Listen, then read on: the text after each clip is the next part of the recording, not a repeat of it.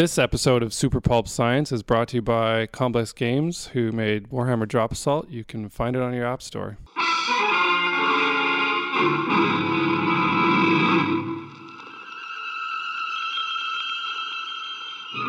Attention, citizens! It's time for Super Pulp Science. All right, welcome to Super Pulp Science, where genre is made. I am uh, Justin Curry taking over for GMB Chomichuk this morning because he has selfishly left us to go hang out with his family in Phoenix, and we don't miss him at all. Um, I'm here with uh, Jonas Van Niekerk and Will Little. I'm Jonas. Um, Will. Um, these guys, uh, I used to work with these guys back at at uh, Complex Games, where they still, uh, yeah, light things on fire today. So thought I'd bring them on the show, and we'd talk about um, the artwork of video games and, and all kinds of stuff like that. So I thought we'd start with um, kind of your your training, like what what was your foundation and how that led into video games. I would also say me and Will are both artists at the studio. Like in the video game industry, there's programmers and what whatnot else. I'm the art director there, and Will, you're I guess Th- 3D art 3D lead. director. does uh, he sort of takes care of all of the look of all of our 3D models. It's a huge pipeline to make a video game. Yeah. Yeah, It- and it ours is small in comparison to what The you know, AAA, AAA studio. studios are. Yeah. Mm-hmm. Um, You guys ever it can- watch those like documentaries like um oh, what was it Indie Game the movie where it's just two guys in a garage and Yeah. and long for that? Yeah, yeah, that was made here, right? So Yeah, it that's right. Yeah. It's an awesome movie. Um, you get the highs and lows of game development, and then, uh, yeah, some of it sometimes it pans out, sometimes it doesn't, and you kind of, you know, there's all sorts of different uh, possibilities with that. But yeah, it's good. I thought it was very similar to like how book publishing works a little bit. Like whereas you're just working on something for months, like maybe even like a year or two at a time yeah. with like very little like income or feedback or or showing it to anybody. And then it's out in the world and it's kind of all that work is Yeah, I think the industry is changing a little bit with that. Like, There's a lot like with Kickstarter and things like that. that Green it's sort of on trying to flip the is this idea something people like? So you put something out really early, mm-hmm. like here's some sketches, here's a little animation, and if you get some bites, like there's a lot of hits that Feel it sh- out. sharing it, people sharing it, then all of a sudden you're like, well, maybe there's something here that we can kind of move further with. and then getting like those people in the feedback loop too. So it's like, hey, I Yeah. like this about your game. I'd like to see more of that, and then Yeah. you know having some of the you know, Which the industry input. never used to be like that at all. It was always it's- like this is a big secret, top secret, till we get to the release date where Can't that backfire as well, though? Like, if you show somebody an in progress game and the, the concept isn't fully realized and everybody starts naysaying, you'll never follow through with that vision? Like, yeah, I imagine that yeah, must there's happen. sort of tactical, tactif, tacticful. What am I trying to say? yeah, Uh, like ways- strategic. strategic Yeah. uh, ways of of going about it. Mhm. Um, I'm not necessarily an expert at that, but yeah, I mean we're both artists, so it's not draw really stuff. like. yeah. it's for marketing to figure out. yeah, Yeah. But I mean the whole that whole idea of uh, giving people a taste early on and then getting them to kind of buy in while the game's being made is is something that you know has been around for a few years now. But there's like I don't know, there's so much to it, and like you say, maybe we just leave that to marketing and I like let them that. get it. But Um, but yeah, going back originally, so Jonas, where Yeah. did, uh, like, how did you learn how to draw for video games? uh, in my basement, In your basement? and when I was little, I guess I don't know. I, I've been drawing since I was a baby. Um, right out of the womb, and it's it's funny I say that because I have three kids now, and there there's like like my my youngest is just over a year old, and I'm like shoving a marker in her hand, like put it on the page, stick it on there, and then she just sucks on it. Big blue Mr. Sketchmouth. Um, so tasty those Yeah. Mr. Sketch markers. uh, yeah, like I don't know. My parents sort of pushed me a little bit to do art, uh, but really also music. And I ended up just not liking music and liking art. Continuing that sort of like nerd in the basement who doesn't want to go hang out with people. Uh, Yeah, I don't know. I can I can relate to that. Yeah. Yeah, Yeah. totally. Um, and I'm not like an introvert, but I would always almost just prefer to be drawing than to be out doing stuff.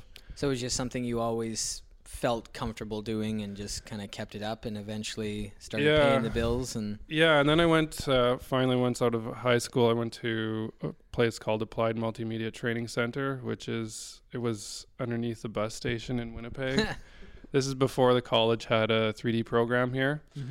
Um, so it's sort of like the best thing you could get. They had like these weird Star Trek doors. So when you go in there, they're like these big glass, uh, or maybe like um, what's that Warp Gate movie or Stargate? Stargate, Stargate. Uh, and as like a young teen or whatever, I was just like, this place seems so cool. um, but then, yeah, so the training there was pretty, pretty low, low key. We didn't get much out of it, but taught yourself a lot. yeah, a lot of self training and sort of the big thing is like meeting a couple of other guys that I still to this day hang out with all the time. We got I got lucky like there's a couple of good talented artists in the in the class, so um I think that's that's an interesting point. Maybe just to touch on quickly, it's like, and because I have a kind of similar thing with college where maybe it wasn't ideal as it wasn't perfect like I thought it might might have been as far as what I was being taught, but the fact that you're working or you're you're learning with people who are interested in the same thing, there's such a uh, totally. there's yeah, such a resource there that you can't get outside of like outside of school necessarily like, unless you oh, create I some fo- sort of user group or I something. found my people. Yeah. Yeah. Well, that's yeah. I found that too. Like as you know, small town kid. Like I was Yeah, one of the only guys, right? artists. Yeah. Um, and then coming to school and in college, and I'm surrounded by people who want to do artwork for a living. Was like, oh my god, like where have these people been? yeah. Mhm. Yeah, that's uh, yeah. Yeah, when you're in like high school and you're in the art class and there's like kids sharpening their pencils into knives and you know anything that they can do to just pass the time and you're trying to like do something interesting with your drawing it uh, it's not the same as having a few other kids around you who are interested in it as well. And then also like you know there's a whole like competitive aspect of it too to a certain extent where yeah where you see somebody who's like super talented and you're like what the hell how do they I do thought I was the best. I Yeah, yeah, yeah, yeah, yeah. Up my game Yeah. yeah. yeah so that kind of opens you up to this world that's like oh i'm maybe not the best and so i got to work at this and, yeah and improve Crash Override. What was it? Mess with the best, die like the rest. Yeah. 'Cause I'm sure a lot of our listeners, like as creatives, want to work in video games, right? That's always kind of a, a goal of a lot of young artists is, is I want to work in video games. How do I get into video games? Um, so if like if you guys were were going to go back and kind of do it all over again and get in and want to get into video games, how would you go about that? And what kind of advice do you have for young people who want to get into the video game industry? make stuff yeah make stuff and get it out there and get people's eyes on it that's the that's Build the the portfolio. yeah build the portfolio good or bad yeah just yeah and keep get going Yeah. Get people's eyes on it and um, as, as best you can. I mean, online, there's obviously lots of opportunity for people to um, share their stuff. And even with, you know, games and, and things like that, it's like there's there's a huge amount of eyes looking for looking for stuff and content. So I think I think a big thing too is like repetition and and I, I always try to tell people like who are getting into like the 3D end of things, um, you know, model a box and then Okay. model an ammo crate and then model uh uh, whatever a tool chest uh, and keep it simple and like keep working on that same thing over and over again until you get like some of those foundations a little bit stronger before trying to tackle like your first demon angel or Yeah. whatever like i mean it's hard to s- it's easy to say that now but when i went into 3d in in school i was modeling my demon angels right away out Well, of the that's gate the first so- thing I want to do in 3D. Yeah. yeah Um, so, like, is that advice coming from like you guys must see quite a few portfolios and and applications to work at your company, and is a lot of what you're seeing is just there's not enough examples of what they're capable of. Um, like they just haven't haven't practiced and, and worked up enough of a portfolio. Um, I think it takes it takes time to get a portfolio that's you know that is going to stand out if you're applying for for work. So, Mhm. um, taking on things that I don't know, trying to trying to build that up and but make sure you're making stuff that you like too, because Yeah. you don't you don't want to be have a portfolio filled with uh, you know content that you or it's directed to just get a job. It's like you want to be able to make Mhm. something that hey, if I'm if I'm going to get a job out of this, I want to make sure that I'm interested in doing it and it's something I like. So If you're gonna do it eight hours a day, sometimes twelve hours a day, and when it gets crazy, yeah, yeah, yeah, yeah. make sure you like it. yeah. Um, do you guys like it when people are a little more specialized, or when they're kind of a jack of all trades, like they can do a little bit of everything? It depends on uh, It's like company scale almost. Yeah. yeah what the company's looking for. Um, it's hard to say. Like uh, our our company's scale, we we need to have someone who's got a bit of talent and a broad sort of spectrum of stuff. You know, but one of the things is the ability to learn, especially like, and even with like, um, you know, you may not necessarily. So let's say you do specialize and you're an animator or something like that, and in a smaller company, your ability to not only animate but get content maybe into a game and and functioning and understanding that whole aspect of it is going to be so much more more important um, than just being able to just animate because you're going to have to rely on other people a lot Mm-hmm. if you only have one specialization. So, I mean, the more diverse you are, the better. I think at the size of company that we're Yeah, at, it's like you said, like a smaller company, a little. Yeah, being able to do a little bit of everything. At the bigger companies, they probably just want you to. yeah, Yeah, you're just the- doing this. the Okay. I think concepts. I think another thing is showing showing your timeline and uh, you know here's here's my portfolio at the end of school. It's two years after school, and I've got one other piece. Right. That's a big like like what what's the point in hiring that person if they're like ba- barely got out of school and just dropped it all, you know? yeah. Um, if they if they've got gotten out of school and there's a year later and there's 12 pieces, that's one a month. Yeah. It shows that they're kind of pushing themselves, right? Right. That was something I noticed in college and, and at Complex too, and other places I've been. The people who really excelled were the guys who were doing it like on weekends and on their own time, and like you know, it's Yeah. it's they live and breathe artwork. It's not just a nine to five job and then leave it alone until tomorrow. I've I've yeah Yeah, noticed I, that. I've seen big big improvements just doing lunch sketches every day. Like Oh yeah, lunch sketches. remember Salky got really into it for a while, and even Yeah. you like yeah, yeah, it. Uh, that that's what I'm sort of talking about. Back to the like crate idea, where it's like pick something simple. In that case, you guys were doing like head sculpts or something, and yeah. The repetition aspect. it's that repetition of like just going at it again and again. Yeah. where it's the same thing, and your brain kind of like picks up the previous day, even though you start from scratch, and it catches right back up to it, and then you get to sort of infuse this extra amount of detail into it. It's like it's like anything though, right? Like in Yeah. in the same way that you're talking about repetitions, you can talk about you know drawing getting strong. human hand. Everybody sucks at drawing a human hand at the beginning, but like after a hundred of them, You still can- suck. yeah. Hands are so hard.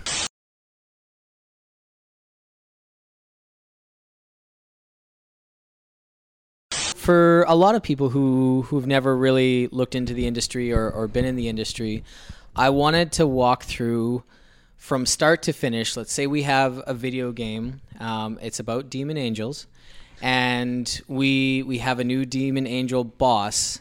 From conception to concept art, from 3D to rigging to animating, I, I want you guys to kind of walk through what that process, just a yeah, how that pipeline looks briefly, just for people who who have never had anything to do with video game development. Um, It's just a pretty easy question, really. uh, I mean, you got to come up with sort of the concept and the and the idea for for what the game is going to be. We've got all that figured out. got that figured we've got that So all that figured out. like the okay, yeah, like the the foundation, the world, everything's done. We're talking about that one character asset. What? Well, well, because let's say Sure, yeah. Yeah. In terms of uh, a video game, it's nice if you know what the character's purpose is in the game itself. Let's Mm-hmm. say that this demon's we want a fireball kind of a situation where he shoots fire. Mm-hmm. Um, often, if we're smart, we kind of create some game design ideas around that to begin with, and then wrap concept art over top of that. So, uh, let's say The world influences his design. Yeah, let's say he has the other way a big chain sword that has a flame on it or something. That changes a lot of how he's going to behave in the game. Um, or we want a chain sword mechanic in this situation. Then that comes back to like the concepts stage where we can. Um, actually, even in, in, in that case, we sometimes white box something without even caring what the character looks like too much. Yeah, you get the the functionality in there and it, and it working. So you're really just making a makeshift chainsword to start off with, and just get something in there and get it moving and functioning. So you, you make sure like the the underlying mechanics will work in the game, and then you design over top of that. Ideally, it doesn't yeah. all, always happen that way, but uh, we have done that good in luck the past. doing it that and way, right? And then yeah, then you kind of know like this guy's got a chainsaw or he's got a big rocket pack on his backpack. Like the once the game design kind of tells you what the, the character all is capable of, then modeling or drawing a character on top of that, you get better results because you, you Yeah. really can play up to those strengths of the character in the game, right? Okay, so we've got that figured out. So then you start sketching out what he looks like. Yeah, it's a mixture of either sketching or like painting over top of really geometric shapes that you would have put together in in Maya. Or, Oh yeah. Yeah, the one thing to I guess consider is maybe the fact that if when you're using 3D, it can be used in a bunch of different ways. Like you could spend a whole bunch of time on a character and make it perfectly detailed and have it as the final heroic character. But you can also use 3D to concept. So you could, like Jonas is saying, you can take primitives, kind of mash them together, find the forms and the shapes you're looking for, and then just go 2D on top of that. Yeah, That seems like a smart way to work. Yeah. And like as a 3D like the your 3D lead director at, at Complex, do you like getting concept art from a 2D artist or do you like being able to just go to town? I uh, personally, I'm I, I like concept. I like I love it when I get the concept and it's and it's nice because Yeah. um, there's a there's an iteration process that's like huge in game development where you gotta you gotta play and you gotta test and you gotta see how it looks and and then you gotta say okay well you gotta assess what you did and Yeah. and then go back and, and change it or you like it and it stays whatever. Um, so when I have a piece of concept art, what that allows me to do is step back and say, okay, well, here's the concept art that we sort of are using for baseline, and this is the 3D piece that came from that. So you kind of have this jump off point that you can always go back to and reference and say, Yeah. okay, well, if you look here and then this is sort of just our, our yeah, it's our baseline for what the 3D is going to be. So it's I think it's important to have a, a nice clean concept. We also talk about comic conventions and trade shows a lot on this show. And Will, you've started dabbling Dabbling a at, bit, dabbling yeah. at comic cons, and Yeah, Jonas, you shows. have a long checkered past of, of trade shows and comic cons. yes. Can this you is tell us about fifty dollar shirts? Uh, uh, I I It's very direct. I my my dad used to own uh, or he he ran a company that made puzzles um, and he printed on these these are like wooden puzzles for kids and I he print he screen cool. printed yeah he developed this weird pipeline where he screen printed onto boards and then had a jigsaw that chopped them all up Whoa. um, and he sold them at actually at conventions a little bit as well. Um, and so this giant, I don't know if you guys have seen a screen printing machine before, but it kind of looks like a giant metal octopus, these big arms sticking out of it. And uh, so I always called it an octopus since I was a, a child, and it was just sitting in our basement. And sort of one day, as I was growing up, decided I'm going to start using this thing and uh, so I learned how to use it with some buddies of mine, and a lot of black ink later. We kind of started making shirts, and um, then we started trying to sell them at comic cons and and like shows like Canada Day or whatever. You you kind of go through How how long ago Yeah. was this? Like what year was just out of high school, maybe wow. a little after Oh, high school. Yeah, I don't. I don't I know you're hitting like some really awesome designs, maybe like eight years ago, seven years ago, with like some of that Iron Man and, and Yeah, it Spider was- Man stuff. Those were those are great. Yeah, there's one. There's one yeah, hanging there's on one- the wall There you go, actually yeah. in the yeah, studio. One up there. um, yeah, those are classics from a, an era where I had more time in life. it takes a lot of time to do screen printing and a lot of big chunk of time all at once. 'cause You need to like have a lot of cleanup and prep and whatnot. So Yeah, for so for those of you who don't know, with screen printing, um, every color uh, has this this screen. It's screen printing, and you have to Ouija this this Squeegee. screen squeegee Ouija? squeegee Ouija board. yeah Ouija squeegee board. the color through. And then, if you're doing more than one color, you have to dry that in between the colors. So you have to do all the blacks and then dry it, and then come back and then do the reds, and then dry it, and then do the whites, and Yeah. yeah, it's uh, and then every screen is different, and they all have to be washed and cleaned, and It's, it's, interesting because like these designs were also for prints too, right? Yeah, And so I think that that probably influenced a little bit of the style that you went with, right? Because you only had so many colors to. Yeah, well, now that I do prints, it's kind of all been influenced by that style of like two, three, four colors.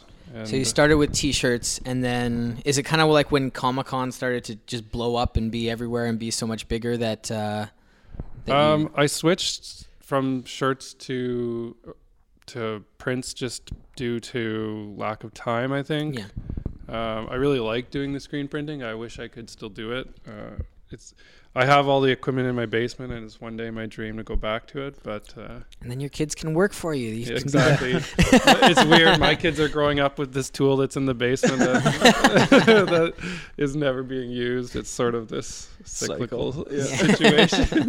That's awesome. Uh, I'm just like my dad, I guess.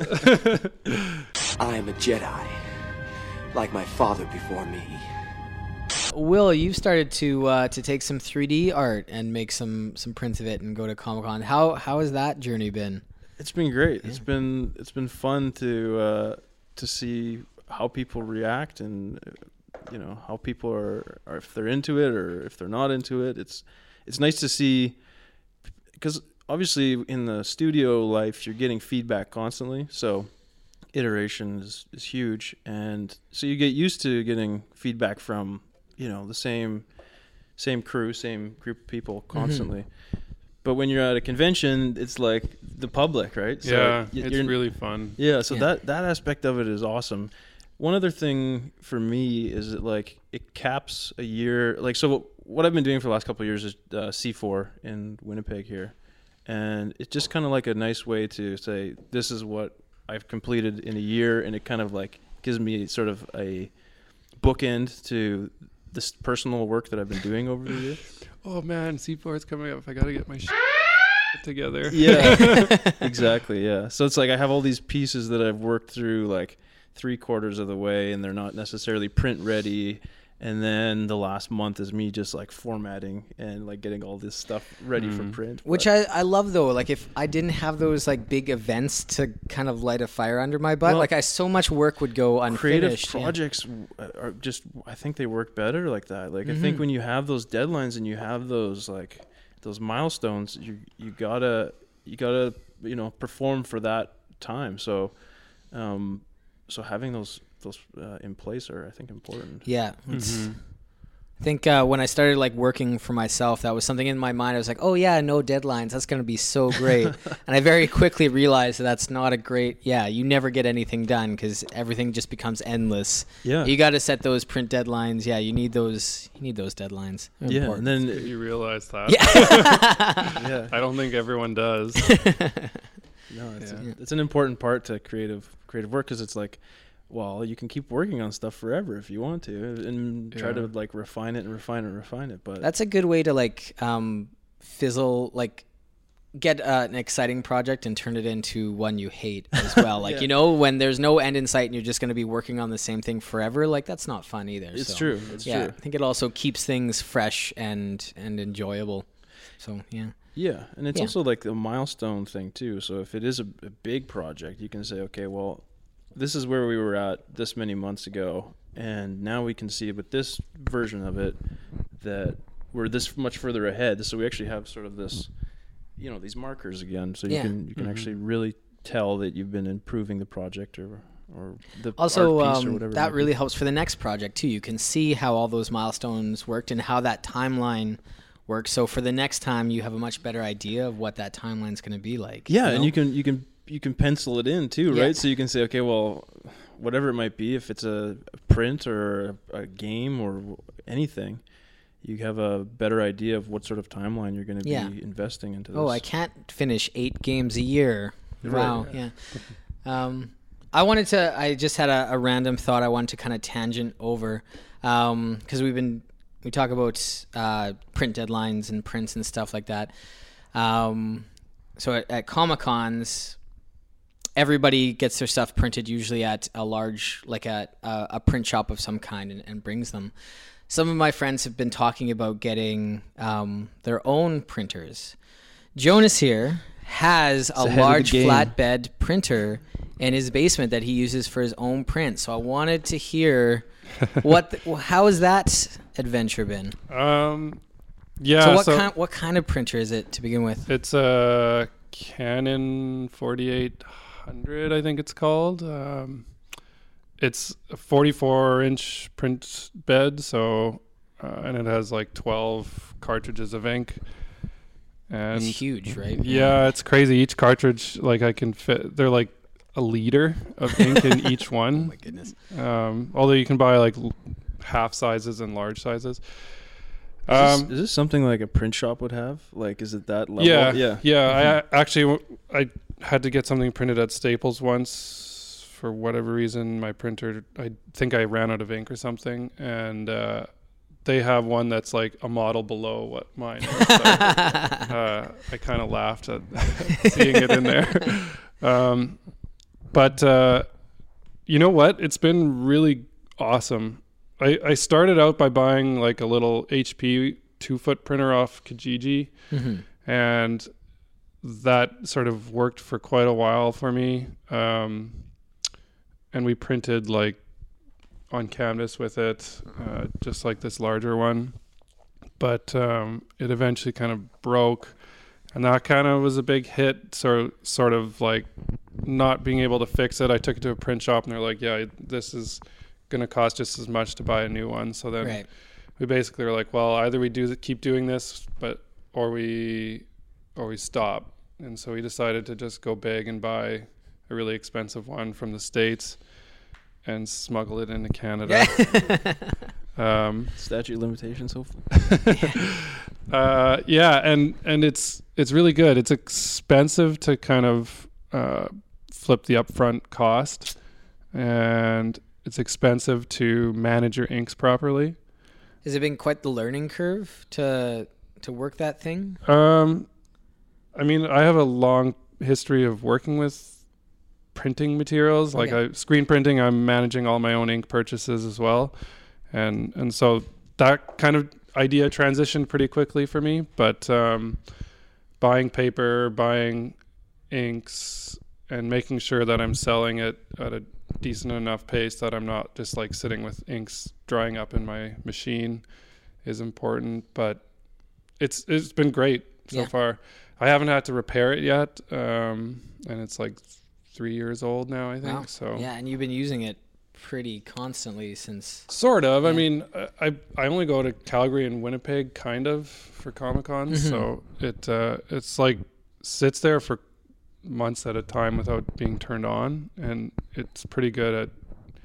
You push the power button and it sort of just starts chugging away. and literally, it's Yeah. like shaking the, the jugs inside it. I think Oh, because it uh, it sounds like that anyway, and it's like rocking itself. um, yeah, I, and, and we've never tried to. We've looked into printing like on the 12 by 18 papers and buying a printer for that, but it sounds like that's maybe just too much work when there's pretty cheap already. You're usually doing canvas generally, and yeah, with this I only print canvas. Actually, I've been doing watercolor paper as well. It Oh, nice. looks really nice. Yeah, Yeah. yeah. I didn't realize uh, you could print canvas on on like a flat bed like that until you started doing it. I thought that was that was really cool.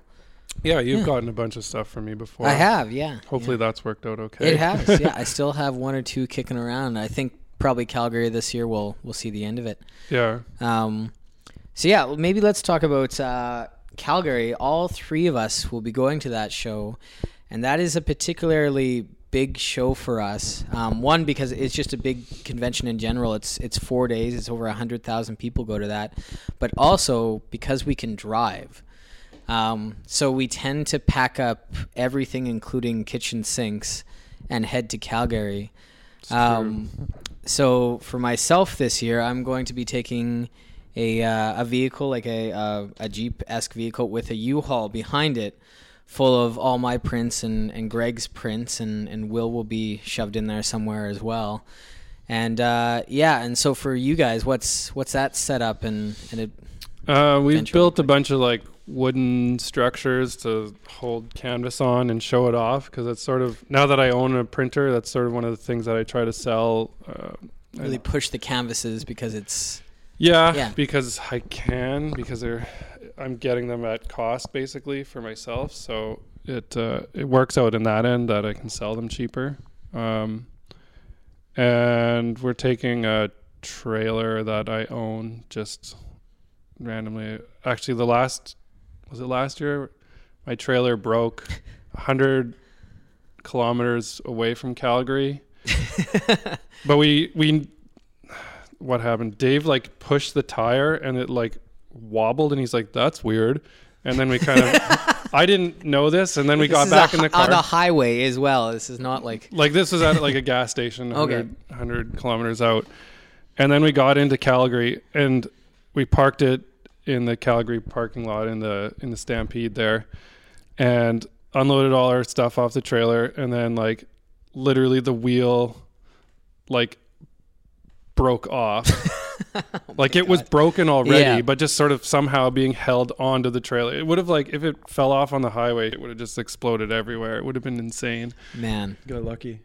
yeah, it was it was kind of like creepy how You made it somehow. how we made it. And if we hadn't have made it, we would have like missed like a day or two of Calgary trying to figure out a way to cuz it was literally Oh, like the axle was busted and somehow it just held together. held together into Calgary off like Wow. elbow grease. Jeez. It was Yeah. the spirit of the Calgary con kept it together. Yeah, I think so. yeah. All the Calgary folk got their prints because somehow the spirit was alive. They didn't know how lucky they were. Yeah, so I had to buy a new trailer in Calgary while the con was running. Luckily, my buddy there is good at hunting for random stuff like that. Yeah. And if you ever buy something, you need to like a vehicle, you need to like get proper paperwork signatures. Because that like that original trailer that you bought was just like a We- like a backyard deal kind of thing, like or Yeah, it was just like- like, buying it off off of someone. right. But then when we got back to Winnipeg and I tried to like register it properly, they were like, "Well, do you have signed signed paperwork for this?" And I was Like, like, prove that you didn't steal this. Yeah, and I was like, um, no. Tickets, please. Boss.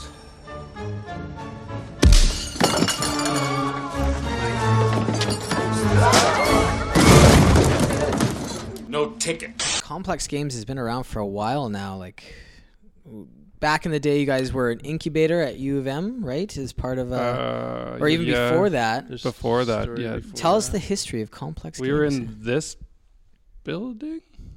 I think we've no, not in this building. The one just like one door over or something like that. It's yeah, it's like a block. Albert Street. Is this Albert Street? Arthur. Arthur. Yeah, I Yeah, think so you were- Albert's the next one over. yeah, you're close. Anyway, um, Fortune cat. Fortune Cat was there. That's where we sort of started. Uh, although we started in Noah's house earlier than that, uh, which it was just me, Noah, and Adrian at that time. But um, yeah, it's been like ten years, I think. And then before that, Noah and Adrian and a couple of other people had tried to uh, fire up the company for a couple of years before that, and it sort of fizzled away. And then Noah came back and sort of tried to start, start it up again, which is When when you- I joined. When you guys started up, was it um, were you trying to make games for the PC, or were you trying for like a, a console, or because We're- iOS probably wasn't Yeah, we were kind of there at the birth of the iOS boom. Um, but we started by trying to make stuff for PC Mhm. using like Torque engine, and then uh, and we tr- we had th- we had funding to do like three little mini projects, and one of them was in Torque, and then I think the other two we ended up using Unity for. right. or no, maybe one of them was even Ogre. Jeez, I don't even remember. Like this Just is old. this is old back engines. that- back in the day when engine choices were it was still a scary. decision. It wasn't Yeah. just like Unreal or Unity. yeah exactly Yeah, and for listeners who don't know, like a game engine is basically like a, a program that you build your game in, Mhm. where Yeah. a lot of the the physics in the world, like the the rules of the world, yeah you don't have to start from scratch, basically. yeah we actually had a m- lunch meeting once with a bunch of guys from Unity, me and Noah, and I don't remember who else was there, but they were saying like we told them that story of like when we started using Unity, and they're like, "Holy smokes, you guys must have been like the first Five to ten thousand users who Wow. actually started using our product. Like Now we're, we're there from is like right at the huge. beginning. Yeah, Yeah, we were using it before you could build games for phones with it. yeah, Like yeah, for the sure. functionality, you had to be on a Mac to to Oh, use wow. it. It wasn't it wasn't even out for you couldn't run it on a PC yet. So Yeah, It's part come a long way. Part of our funding at Fortune Cat, we've got to buy a bunch of Macs. Macs, right? Yeah. So you could have the engine on there. Although Yeah. I seem to remember we made Frankenstein Macs. That was later, though. I think. Maybe. I don't Yeah. know. Yeah. What Yeah. you, whatever those are called. So what what did those first games look like? Tell Those us about like the Pirates was one of them. That's the Pirates one Ahoy was Oh, and then the Star Starlight. Star Alliance. Yeah, that was one of them. Uh, well, Pi- Pirates Ahoy is like a a little pirate ship game where you sort of drew a line and uh, you drew a line with your mouse and sailed the ship around in in real time. And there's another opponent, and it's kind of like a little mini battle map where uh, your boat you'd like click on the other ship and it'd shoot little cannons at each other, and you could pick up different abilities and use them. cool? Um, the Star Alliance one was spaceship flying top down uh, shooter kind of a game. Did it uh did it work off like kind of the same engine, just like skin differently? Like Uh, no, Or no, that, the Star Alliance was completely different Yeah. using Torque. This is kind of when we were trying to figure out what what engines we really wanted to focus with. And did any of these games like um like once they were released, what kind of traction did you guys see and how did you try These ones weren't even released. No. they, they were uh, they were more just to kind of get our feet wet. Right. the funding i don't think it was even to try and release a product it was to to put together prototypes. prototypes yeah that's Okay. what it was for um, and after that we sort of started to realize that the phone industry might be a good choice for us i think unity was starting to announce that they were going to be Supporting supporting that and so we started to uh, expand in that way where I think we got a bit more funding to make a couple of Unity games, and I think that's when you started, right? I was a like little, doing, little uh, bit before that. It was actually on Pirates that I was working. You, oh, I right. We had a couple of other uh, stabs at Pirates trying to make it more of a finished product. Yeah. The yeah, but then it was like we got some. We started working on prototypes for phones specifically, and all of those got released, right? Right. Yeah. So because we stopped, because we shifted to phones, we sort of stopped working on the Pirates project, even though it wasn't finished. Was the like the end of the Pirates project? That wouldn't have been something you could download off like uh, the equivalent of Steam back then. You would have actually like printed the CD-ROMs on. Mm, not that No? old. Not that old. It Not was like old? it was like Facebook games era. Okay, yeah, yeah. I gotcha, I gotcha. Yeah, yeah. Yeah, Okay. and then uh, that's when we worked on like a couple of projects like Skipping Stones, Cyber Circuit. Um, yeah, and that's where we we learned how to make make games for mobile. Yeah. Can you guys tell us the story of Monkey Poo? What? right. We made a game called Monkey Poo where you are this was like my very first like when I started working at Complex Games. The very first thing I was shown was look at what we've done, and it was this great game called Monkey Poo, where you're a monkey throwing poo at various people at the zoo. Yeah. So how how did that concept? We have one uh, one staff member. I won't name names, Soprano. but uh, who's sort of uh, got his opinion, his idea, and very strongly wants to see it pushed to the end. Um, and finally, Noah said, "This is your chance. Let's let's go for it once and for all." And and uh, his idea Yeah, he was, was advocating for this monkey poo like, game for people so love long. it. People love mo- the idea of being a monkey throwing your poo at someone else.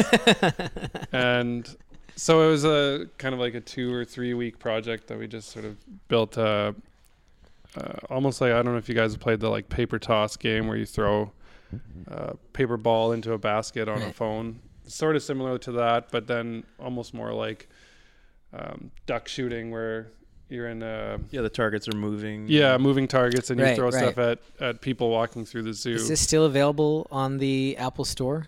Uh, Jeez, it might I should check. Yeah. I- If I- it my is, kids would everybody go on it. your phone right now. It's this massive spike. Yeah. yeah. Yeah. Buy monkey poo. Quadruple our sales Yeah. one dollar a month. Um, the other thing, like about like what I thought was cool about Monkey Poo was you guys were going to the GDC like shortly after that game was made. So you did a bunch of like bumpers for it, right? Like you made some like Facebook ads or some YouTube videos. Yeah, that was where we kind of decided to try marketing something, which we had never really done before. Uh, if you're ever making a video game, good God, the marketing aspect of it is, especially if you're just an indie, hmm you need to be thinking about how to market your game even before you make it.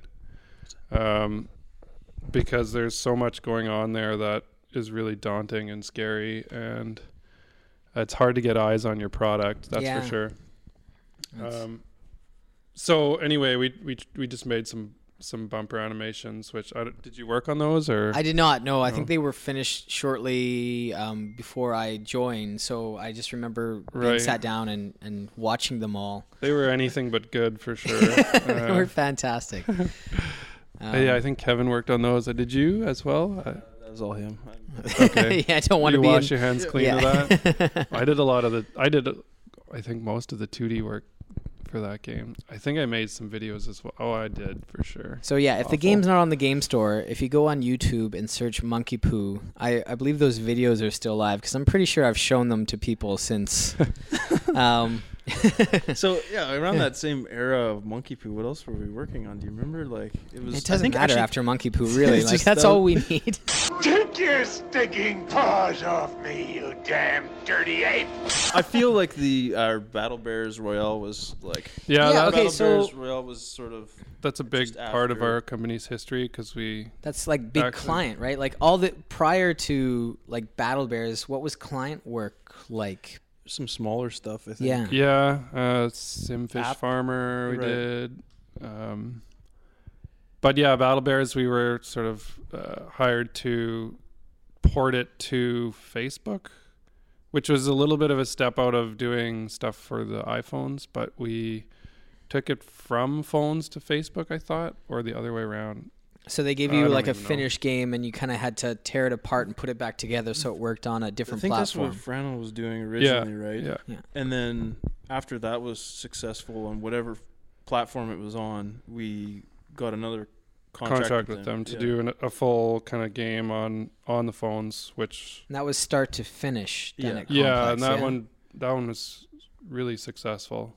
Yeah. um, which gave us kind of a big break to start hunting for other projects with large companies because we had some Nice numbers behind that game. portfolio Yeah, I remember too because Complex just had to concentrate on making the game great, and then they were in, like the the client was in charge of a lot of the marketing, and I remember like Yeah. kind of like overhearing what kind of like marketing campaign they were doing, and that's when I realized like how much that that marketing push matters with a, For sure. a title. It was yeah, it was nuts the the effort that has to be put into that part. Mm-hmm.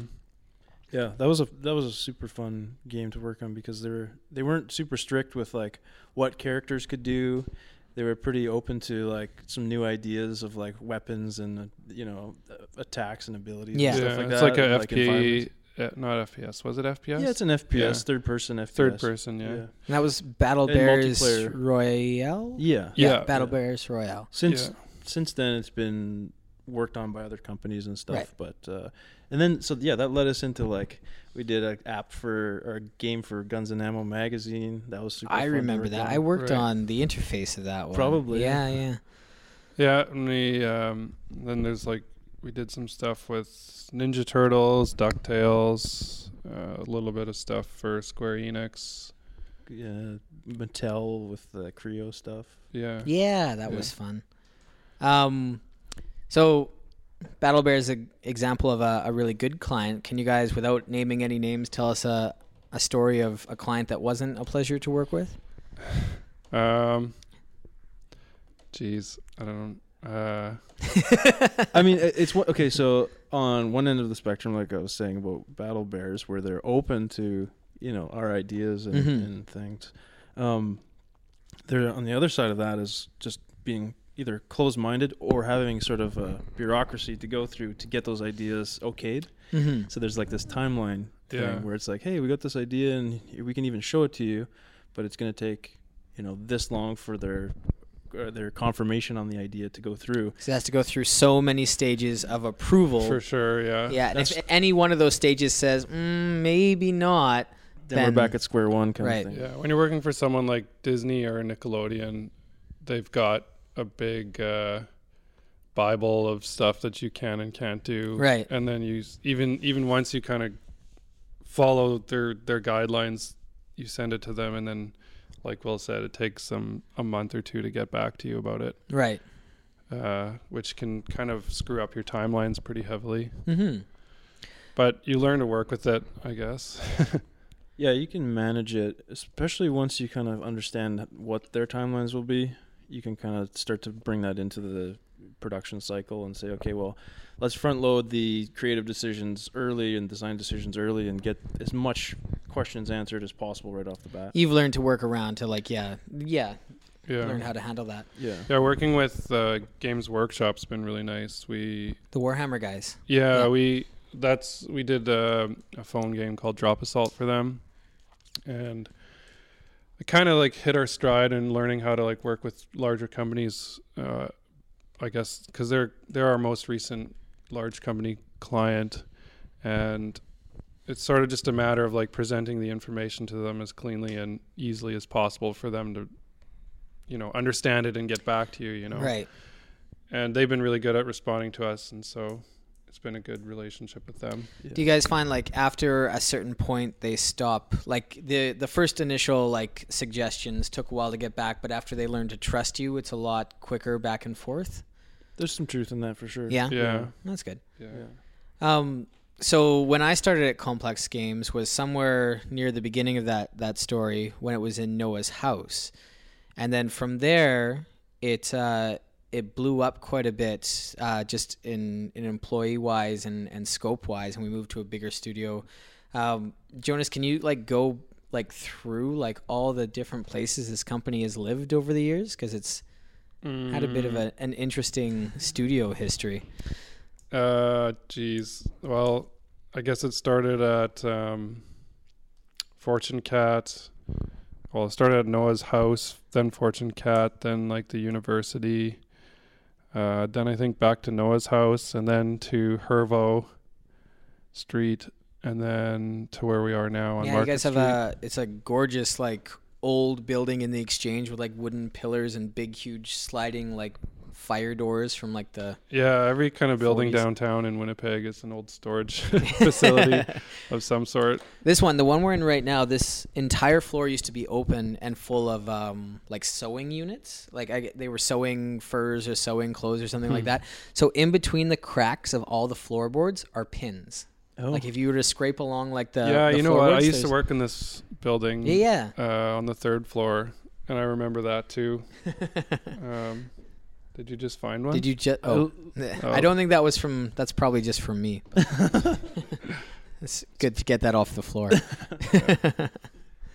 Yeah, these buildings are awesome. Nice high ceilings, uh, good lighting. You know, Yeah. everything. It's it's they're nice. They're I okay. often uh, like I, I have a lot of friends in like Toronto and Vancouver and Calgary, and I often brag about how great Winnipeg is for its downtown having a good amount of studio space that's affordable. I think if we were in any other city, our our studio situation, like Complex Games, is like four blocks away from this studio here. We would not be anywhere close to the downtown in nearly a, a cool of area. So I'm yeah, I like Winnipeg for that. yeah, Winnipeg's awesome. Mm-hmm. Well, on that note, I think we're going to wrap things up. Thanks so much for joining me, guys. This has been Super Pulp Science, where we're encouraging you to join the fight and make comics.